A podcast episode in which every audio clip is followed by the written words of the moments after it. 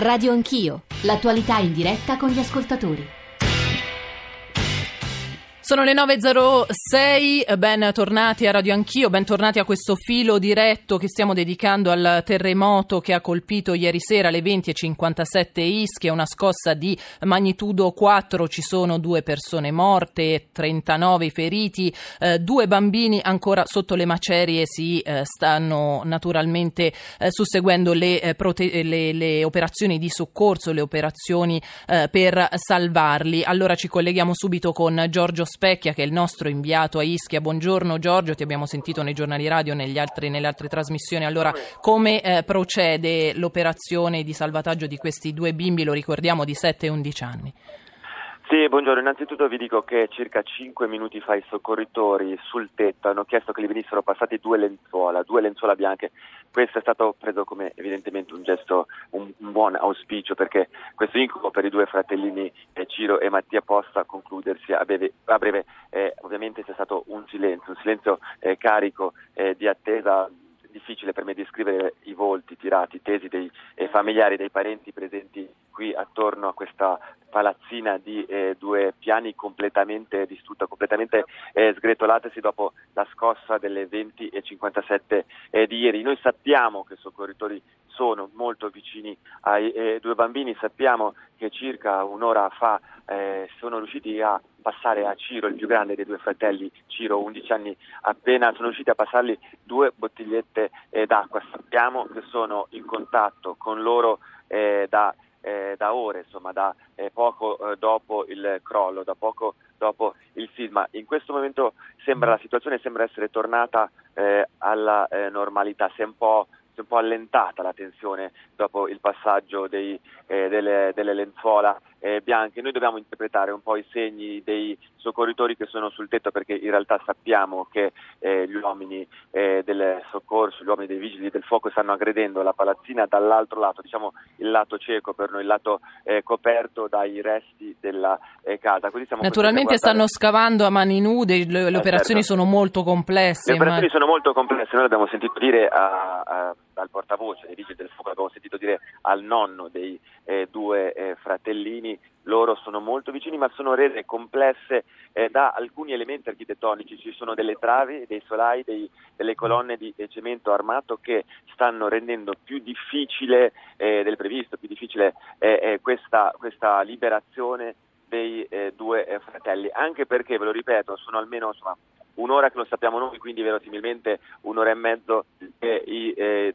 due fratelli sono praticamente a contatto con i eh, vigili del fuoco. Sto rallentando perché sto cercando di capire cosa sta succedendo. Forse i vigili stanno allontanando i, i colleghi, i cronisti, i giornalisti eh, dalla eh, casa, per cui potrebbe mm. essere anche questo un altro, un altro segnale eh, che è la soluzione sì, di questo io, io, ve lo ricordo, sono da 11 ore sotto eh, le macerie, da oltre 11 ore sotto le macerie della loro casa. Ciro e Mattia sono eh, eh lì dalle 9 di eh, ieri sera e un altro aspetto che deve essere curato ovviamente è quello di infondere il loro coraggio. Stanno vivendo un incubo eh, più grande evidentemente della loro età, sono lì e sono stati per molto tempo al buio, ovviamente di notte, ma anche con le prime luci dell'alba perché erano completamente coperte, coperti dalle macerie macerie. Poi i vigili del fuoco eh, sono riusciti ad aprire un piccolo spiraglio, un fascio di luce che ha illuminato eh, eh Ciro. Lì insomma c'è stata la prima nota eh, di sollievo, non era più solo un contatto eh, diciamo vocale, ma è diventato anche un contatto visivo. Noi stiamo seguendo qui insomma con attenzione quello eh, che sta succedendo e vi ripeto la difficoltà è che non vediamo in, siamo qui a, a, attaccati alla casa a 5 metri, 10 metri dalla casa, però l'azione dei vigili del fuoco a mani nude che spostano pezzo per pezzo la struttura si svolge dall'altro lato della casa. Allora grazie, grazie Giorgio Specchia, naturalmente richiedici la linea nel caso di novità, speriamo insomma che vengano tirati fuori questi due bimbi il prima possibile, quindi eh, aspettiamo un tuo nuovo collegamento. Eh, sentiamo due Whatsapp che ci hanno mandato al 335 699 2949, ascoltiamo. Buongiorno, sono Stefano, io sono appena rientrato da Ischia stanotte e vi posso dire che veramente mai come quest'anno Ischia è stato stracolmo di turisti, veramente si, i, i pullman erano sopra affollati, a piedi non ve li dico, non si poteva manco camminare, veramente c'è stato il boom. Mi auguro veramente che non ci sia niente di grave, dai, speriamo in bene. Ischia, siamo vicini, Stefano qua a Brescia. Buongiorno, eh, volevo chiedere mm, se qualche persona esperta ci può spiegare per sommi capi che cosa significa mettere in sicurezza uno stabile. Grazie, buona giornata da Rocco da Brescia. Ecco, una domanda che noi giriamo ad Erasmo D'Angelis, di nuovo con noi, lo ricordiamo, un esperto sì, di dissesto idrogeologico, già capo della struttura Italia Sicura. Erasmo, come mettere in sicurezza? Arrivano anche dei messaggi proprio eh, a te rivolti, mi prometto di darti del tu perché siamo dei colleghi, sì, certo. eh, 335 699 2949, parliamo di sisma bonus e di fabbricati che necessitano di adeguamenti, ma poi l'Agenzia delle Entrate emette un documento che afferma che il sisma bonus non si applica se si interviene con demolizione e ricostruzione, ma su tanti fabbricati questo è l'unico modo di rendere sismicamente idonei quei fabbricati. Mi chiedo cosa sia prioritario e se l'azione del governo sia appoggiata o meno dall'Agenzia delle Entrate. Il governo deve pronunciarsi in modo chiaro, con chiara indicazione a tutti gli uffici. Più tardi eh, avremo probabilmente in collegamento il ministro Del Rio a cui giriamo naturalmente la domanda, però eh, da qui si capisce la difficoltà di eh, capire cosa sia il, il, sisma bonus e come procedere alla, al, alla messa in sicurezza degli edifici? Ma, mh, mm, diciamo, l'Agenzia delle Entrate è lo Stato, lo Stato ha il sisma bonus, il sisma, il sisma bonus da febbraio eh, diciamo, è accessibile a tutti, purtroppo non tutti lo fanno, anzi quasi, quasi nessuno perché questa è la tristezza. Oggi noi ci sentiamo tutti terremotati, siamo tutti molto emozionati, ecco però bisognerebbe provare questa emozione anche fra sette giorni, fra dieci giorni, quando appunto dopo la catastrofe in genere eh, eh, diciamo, tendiamo a dimenticare le cose, a rimuoverla.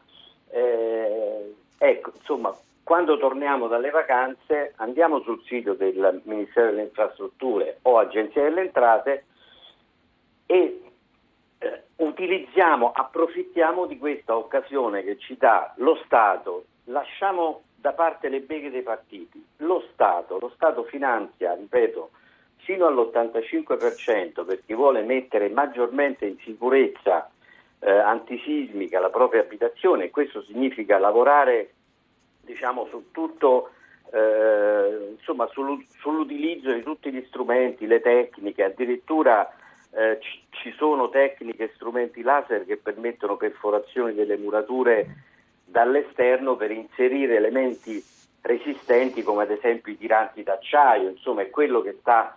Eh, sì, le, le, regole ci sono, tanto, ce lo sta dicendo anche Maurizio che è un ingegnere che ci scrive Guardi, da le Udine. Sono, le regole ci sono, le tecniche ci sono, ma ci sono dal 1570, dal terremoto di, di, di, di Cherrate al suolo Ferrara. Lì ci fu un architetto, Pirro Ligorio, che era un allievo di Michelangelo, che si trovava lì per caso, e questo architetto, eh, ingaggiato dal duca d'Este, riuscì a, a, costruire il cuore di Ferrari in maniera antisismica, con quelle tecniche riprese dalle antiche case romane. Così hanno fatto i Borboni tra il 1600 e il 1700, quando il sud italiano, il sud italiano sarebbe, cioè incredibile, eh, eh, insomma, eh, parlarne oggi. Il sud italiano tra il 600 e il 700 era il laboratorio dell'antisismica mm. europeo, nessun paese aveva quelle tecniche lì. Dopo il 1908, quel, eh, il nostro grande botto tra Sicilia e Calabria, gli stessi Savoia vararono quelle normative borboniche, e cioè strade larghe, almeno 10 metri, case non più di due, di due piani, eh, strutture con tecniche edilizie. Ecco, torniamo Erasmo, abbiamo, tor- dimenticato tutto. abbiamo dimenticato tutto, eh, gli, gli, ascoltatori ci invitano a dar eh, un freno alle eventuali polemiche in questo momento, naturalmente un esatto. momento drammatico, ci sono due bambini ancora sotto le macerie, eh, si sta lavorando ininterrottamente per eh, tirarli fuori. Eh, buongiorno, allora abbiamo un'altra testimonianza eh, da Ischia, Benedetto Valentino è organizzatore buongiorno. del premio Ischia di giornalismo. Buongiorno Benedetto. Eh, lei abita a pochi metri dai crolli più gravi, allora ci può dare la sua testimonianza? Ma guarda, storicamente, come diceva prima l'altro intervistato, noi abbiamo una porzione del territorio sull'isola Rischia che è questa appunto interessata dal crollo che eh, storicamente viene interessata da uh, forme distruttive di terremoto. Anche questo terremoto qui, che non è di grande intensità, ha fatto danni enormi, mentre il resto dell'isola è completamente tranquilla e non ha subito nessun danno. Uh, ricordo che dopo il terremoto uh, di Casamicciola nel 1883 tutta questa parte qui fu ricostruita mm. e la maggior parte delle case crollate appartengono proprio ai primi del Novecento. Sono case antiche, si è parlato però di abusivismo, mm, c'è qualche notizia a riguardo rispetto alle abitazioni crollate? Ancora chiaramente è presto per dirlo. Adesso è presto, adesso è il momento da un lato del dolore, dall'altro della speranza per questi due uh, bambini. Certamente l'abusivismo c'entra, non, sono certamente io a negarlo, ma è, è comunque l'abusivismo interessa tutta l'isola. Le case che crollano storicamente appartengono sempre soltanto a questo cratere che sta tra Piazza Maio, eh, eh, la Rita, Casamicciola Alta e il Fango. Cioè Casamicciola è anche morfoli- morfologicamente, poi lo, ne parleremo anche con gli esperti, certo. molto fragile, eh, infatti il, eh, il, terremoto, diciamo l'epicentro è stato in mare aperto, no? poi si è ripercosso più potentemente proprio nella parte nord dell'isola, quindi a Casamicciola. Sì. Ti do solo un altro episodio storico, nel 1883 quando si verificò il terremoto con 2000 morti, uh, il, gli abitanti di Ischia Porto non se ne accorsero neanche, ecco. pur essendo a pochi metri, uh, e se ne accorsero tre giorni dopo perché videro le navi dei soldati che furono inviati che arrivavano al porto e quindi praticamente capirono che fu, c'era stato il terremoto, ma nessuno avvertì niente, cioè l'isola è un organismo complesso sotto il profilo uh, geologico, questo è il ventre, il ventre molle che storicamente purtroppo fa sempre vittime. Ecco, allora, Benedetto Croce è un personaggio che sappiamo essere stato coinvolto dal terremoto del 1883, giusto? Esattamente, sì, Benedetto Croce, ma ha perso la vita circa 2000 persone. Tiene presente che anche quello del 1883 fu preceduto da una serie di terremoti uh, del 1881, del 1880, ci furono scosse sismiche ripetute, quindi diciamo, è un territorio, quello di Casamicciola, che uh, da sempre registra questo tipo di movimenti mm. tellurici. Noi conserviamo nella nostra emeroteca del storica del Primo Ischia, tutti i giornali dell'epoca. Un evento, un evento atteso, ma forse i danni non erano così attesi comunque, no? Assolutamente, quello che assolutamente diciamo, si, eh, ci sorprende, ma come dire, è da approfondire nei prossimi giorni, è come mai un terremoto di così bassa intensità fa uh, questo tipo di danni, ma soltanto in quella zona lì perché tutto il resto dell'isola, ripeto, è completamente tranquilla, non ha subito niente, una parte non se ne è neanche accorta.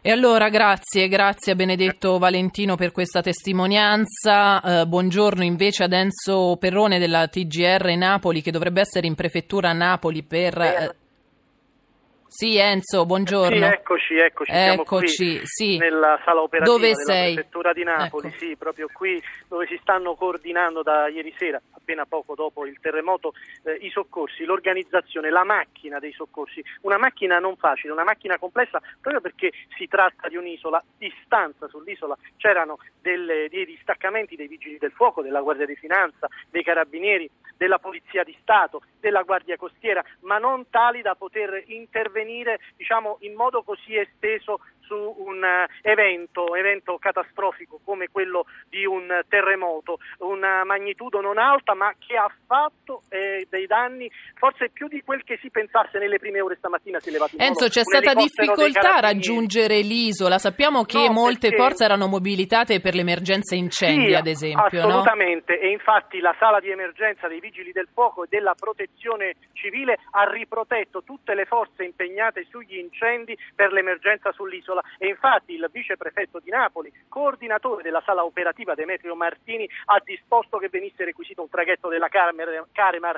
Campania Regionale Marittima, che assicura i, tra, i trasferimenti tra le isole del Golfo e la terraferma e su quel traghetto intorno alle 22.30 sono salite tutte le squadre dei soccorritori, protezione civile, eh, vigili del fuoco e tutti gli altri. E poi a seguire le motovedette della Capitaneria di Porto hanno trasferito sull'isola le squadre specializzate dei vigili del fuoco, quelle che vanno proprio sotto le macerie ad individuare i superstiti con i cani molecolari e con le sonde, con i geofoni, come appunto è stato fatto per individuare i tre fratellini, uno già estratto vivo dalle macerie, due ai quali è stata porta l'acqua e sono ad un passo dal salvarli. Sono Pasquale, il primo di sette mesi, e poi Mattias eh, e eh, Salvatore che stanno per essere recuperati dai, eh, dai soccorritori. Ecco, sì, abbiamo un costante contatto con i nostri inviati naturalmente sul posto, tra l'altro dalle agenzie sappiamo che sul luogo della tragedia è giunto da poco anche il vescovo di Ischia, Pietro Lagnese, sta dando chiaramente supporto e solidarietà ai familiari dei due bambini che da 12 ore, lo abbiamo detto, sono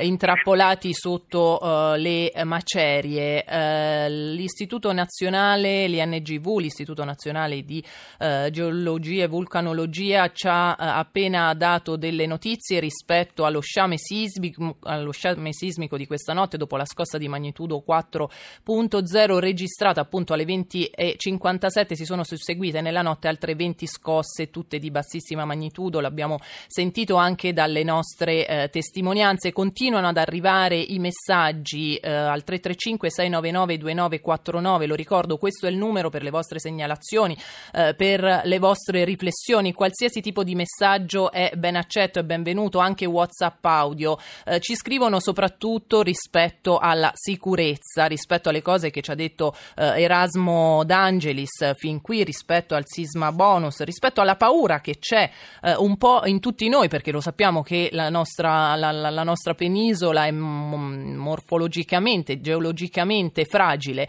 Una casa solo a piano terra con terrazza e scantinato dal 1938 con mura spesse, secondo l'esperto, credo si riferisca ad Erasmo D'Angelis, necessita di ristrutturazione antisismica. Erasmo è di nuovo con noi, di nuovo buongiorno, sì, grazie. Eh, ecco, qui si chiedono di... Diciamo, sì. sì, ma questo, diciamo, questo lo può decidere un professionista, chiamate un geologo, chiamate un architetto, un ingegnere, ve lo saprà dire. Quello che dobbiamo fare, secondo me, noi italiani, è eh, diciamo, un salto culturale dal fatalismo medievale che ci tiene inchiodati un po' a, insomma, a questa situazione ha da passare la nottata e poi appunto è capitato agli altri, non capiterà a me, eh, ad, una, ad, un salto culturale verso una prevenzione strutturale che è, è, di lunga scadenza. Noi non abbiamo una bacchetta magica, in tre ore riusciamo a sistemare le cose, no, abbiamo bisogno di tempi lunghi, sembrava impossibile anche in tema di dissesto idrogeologico, dove oggi si lavora in maniera ordinata, ordinaria, con 20 commissari di governo che sono i presidenti delle regioni, un piano per 9.400 opere, finanziamenti ci sono, mancano i progetti perché lì siamo in ritardo e indica questo ritardo proprio culturale del nostro paese. Sulla sismica, mettiamola in positivo, mettiamola in positivo. Eh, eh, decidiamo a fare tutti, insomma, a fare questo benedetto tagliando la nostra abitazione lo facciamo per l'automobile. Ma questo tagliando non si può fare, ad esempio, per le case abusive, immagino, perché per l'abusivismo c'è altro da fare, ci sono altre soluzioni sì, da intraprendere. c'è altro da fare, eh. ci mancherebbe altro, però eh, diciamo anche per chi vive in una casa abusiva è tempo di fare il tagliando, perché probabilmente quella casa abusiva costruita in fretta, costruita appunto con materiali eh, di scarsa qualità, diciamo, è una casa, una, de, una di quelle eh, abitazioni, forse 2 milioni, 4 milioni, come, dice, come dice eh, il Consiglio nazionale degli ordini degli ingegneri, sono quelle abitazioni lì che possono crollare. A maggior ragione chiamate un professionista, fate fare un test della vostra abitazione, e, C'è un dibattito politico, no. lo sappiamo, sull'abusivismo, certo, insomma... Ci mancherebbe altro, però insomma si tratta anche di salvare vite umane, perché. Dai, terremoti, dai terremoti possiamo difenderci, paesi più sismici del nostro, penso al Giappone, sì, certo. penso alla California, sono riusciti a mettersi in sicurezza, per cui lì davvero non muore quasi più nessuno. Da noi no. Basta no. Erasmo, ci scrivono gli ascoltatori, costa milioni di euro incatenare i condomini e poi dovrebbe venire fatto da tutte le case della via. Guardi, lo Stato vi rimborsa l'85% dell'investimento l'investimento, eh, diciamo... Eh, il problema è che i, i, soldi, certo, i soldi per il, fare questo iniziale problema, investimento il, il, il problema è, cambi- è, cambiare le nostre teste, è cambiare le nostre teste di italiani fatalisti, cioè entrare in questo nuovo mondo, in questa nuova stagione della prevenzione strutturale. O facciamo così, oppure continuiamo ad inseguire le emergenze, a, a piangere morti e a vivere questa condizione come quella di questa insomma, di questa notte, di questa mattina. Certo, un paese, un paese, fragile. Quali sono le zone più a rischio, Erasmo? Ma le zone più a rischio sicuramente la fa, tutta la fascia appenninica, no? eh, insomma è una, un'area molto, molto sismica. L'Italia è divisa in quattro fasce, la fascia 1 e la fascia 2 è quella fascia montana. Noi, noi abbiamo due terzi di, di colline e montagne, no? la nostra penisola bellissima, straordinaria, eh, eh, sembra davvero uno showroom di rischi naturali, però il messaggio positivo qual è? Da questi rischi noi possiamo difenderci e anche molto bene, basta volerlo, basta impegnarsi, basta appunto cogliere tutte le occasioni che abbiamo e una delle occasioni clamorose è questo sisma bonus, utilizziamolo perché purtroppo, ripeto, ancora non viene utilizzato. Allora, eh, Erasmo, ci risentiamo fra poco perché adesso volevo dare la linea a Salvatore Lauro, eh, già senatore di Forza Italia, armatore, che credo ci voglia dare della, una testimonianza rispetto alle partenze. S- Lauro, buongiorno. Sì. Ah, buongiorno. Io sto a Ischia qui con tutta la famiglia, ma a Ischia Porto eh, si respira un'aria, un'aria di tranquillità, almeno fino a questo momento. Tanto è vero che la partenza delle 8.40 da Ischia per Napoli c'erano solo 280 passeggeri rispetto alla capienza di un battello di 400, quindi quasi normalità.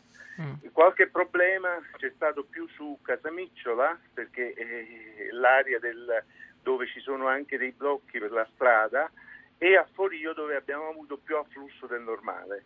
E in questo momento stiamo potenziando le corse per permettere a tutti quelli che vogliono partire di avere un mezzo a disposizione senza tanti problemi. Certo, certo, il numero di circa un migliaio di persone che se ne sono andate le risulta, lo conferma questa notte? Sì, stanotte, stanotte sì, sono andate via un migliaio di persone, ma immagini rispetto alla popolazione che c'è a Ischia in questo momento è molto superiore, quindi tutto si sta svolgendo con la massima tranquillità e naturalmente chi vuole partire ha la possibilità di partire. Senta, ma c'è una polemica su Twitter rispetto ai biglietti che vengono fatti pagare per chi eh, per, per, tornare a casa, diciamo, eh, conferma questa cosa? Voi fa, cioè, fate pagare i biglietti?